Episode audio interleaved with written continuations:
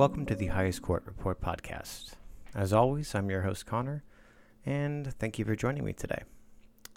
Now, as I mentioned last week, we're going to take a brief look at some of the cases before the Supreme Court today uh, that may have regency in regards to Biden's administrative agenda. To start, let's look at one of the more contentious issues to date reproductive rights, and more specifically, abortion. As an aside, this subject matter is especially sensitive and explicit regarding the issue of abortion itself, so I wanted to issue a disclaimer here, letting you know about the content. Okay, let's get to it. This is episode 7 The SCOTUS Manual to Stare Decisis.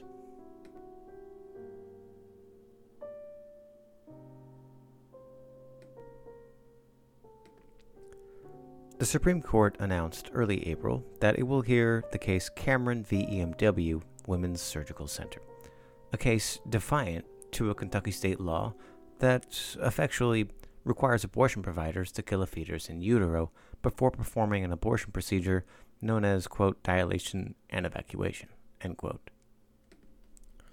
Yet, the immediate stakes in EMW are much uh, rather smaller than this description of the case may suggest. The court will hear the case, to be sure, but it will not actually consider whether Kentucky's law is constitutional or not. At least not yet.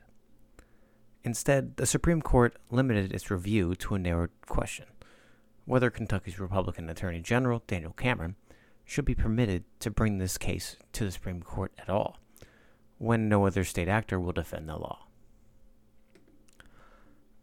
the question of who can defend a state law or appeal decisions striking down that law is a rather pertinent question in its own right. And in last week's episode, we discussed this in some detail.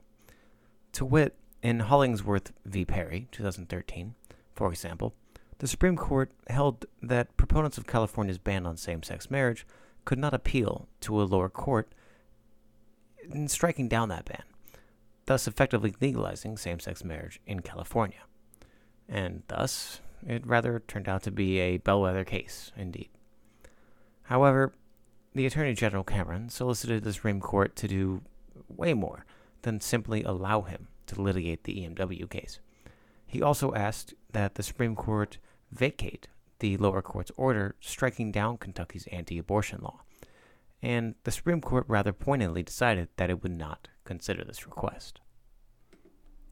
Meanwhile, the justices have spent the last several months not deciding whether to hear a second abortion case, Dobbs v. Jackson Women's Health Organization, which asks the court to make a rather weighty incursion upon the right to an abortion itself.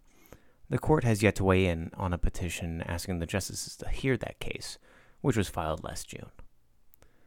The court's limited action on EMW, in other words, combined with its non action in Dobbs, suggests that the justices may be taking a slightly cautious approach to abortion, seemingly flying in the face of stare decisis. Stare decisis being a legal term referencing pre- precedents in which justices and courts around the country are supposed to adhere to precedents in case law. The court still retains a 6 to 3 conservative majority, however, and the court did take a swipe at abortion rights last December.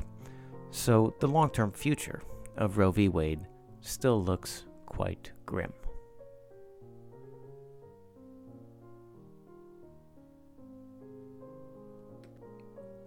However, at the very least, the justices thus far have seemed inclined to move rather slowly. Let's take a quick look at the Kentucky law regarding the EMW case for posterity's sake.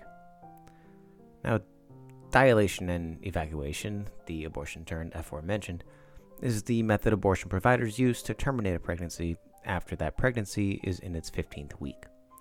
In 2018, when the state had a Republican governor, Kentucky enacted a law that effectively requires physicians to end the fetus's life before performing a dilation and evacuation.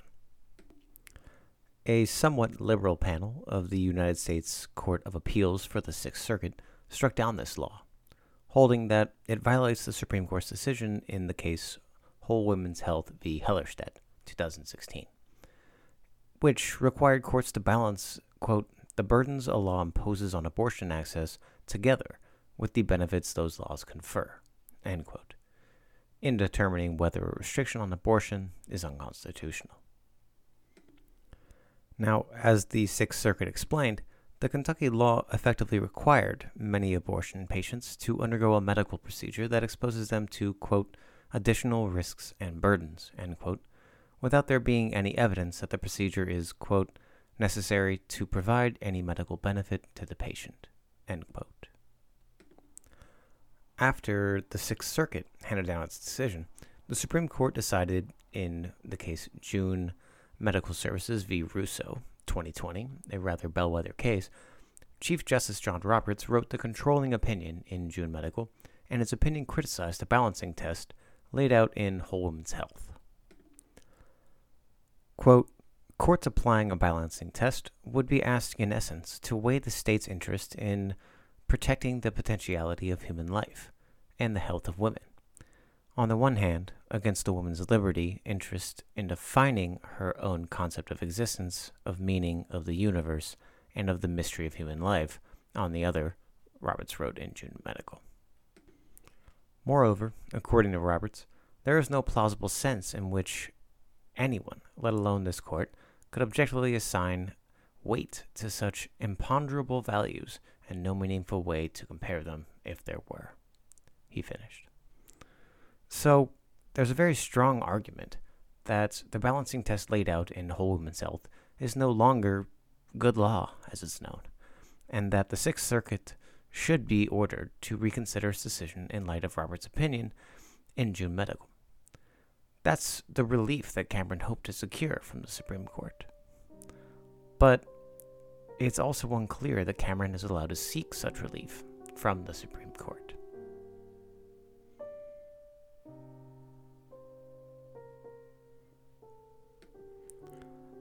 Much of the procedural complexity in the EMW case arises from the fact that two of Kentucky's top offices recently changed hands.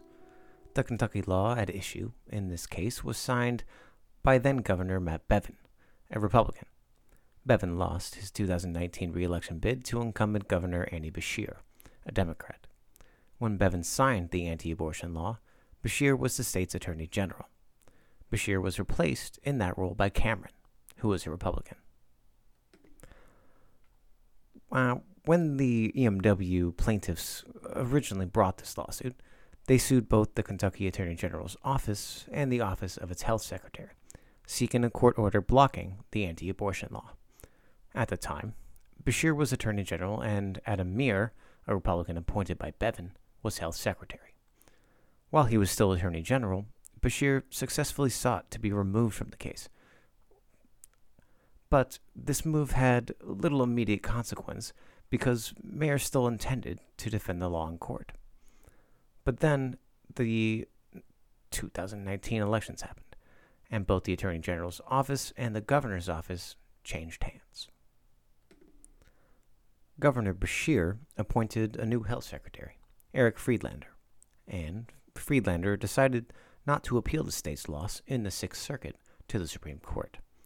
Thus, with both the health secretary and the attorney general out of the case, there was no one to challenge the Sixth Circuit's order striking down the state's law. Except that Cameron now wants to intervene in the case, a process that would allow him to appeal the Sixth Circuit's decision to the Supreme Court. The question before the justices in EMW is whether he should be allowed to do so or not. The court's decision to resolve that question, and only that question, to be sure, is a bit odd. For one thing, it's not immediately clear what happens if SCOTUS allows Cameron to intervene without also agreeing to hear the question of whether the Sixth Circuit decided this case correctly.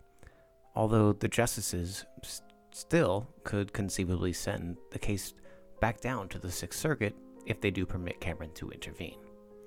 Moreover, as the unusual procedural complexities in this case demonstrate, questions about which state official is allowed to appeal a lower court decision typically turn on the specific facts of a particular case, as well as the complexities of state law, which are innumerable.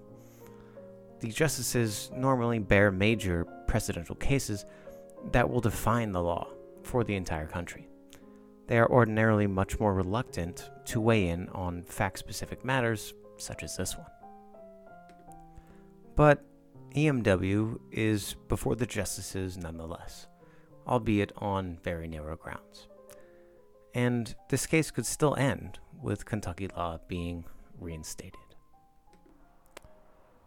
Now, before we go today, I wanted to mention a recent dissent in a ruling regarding, yet again, COVID restrictions.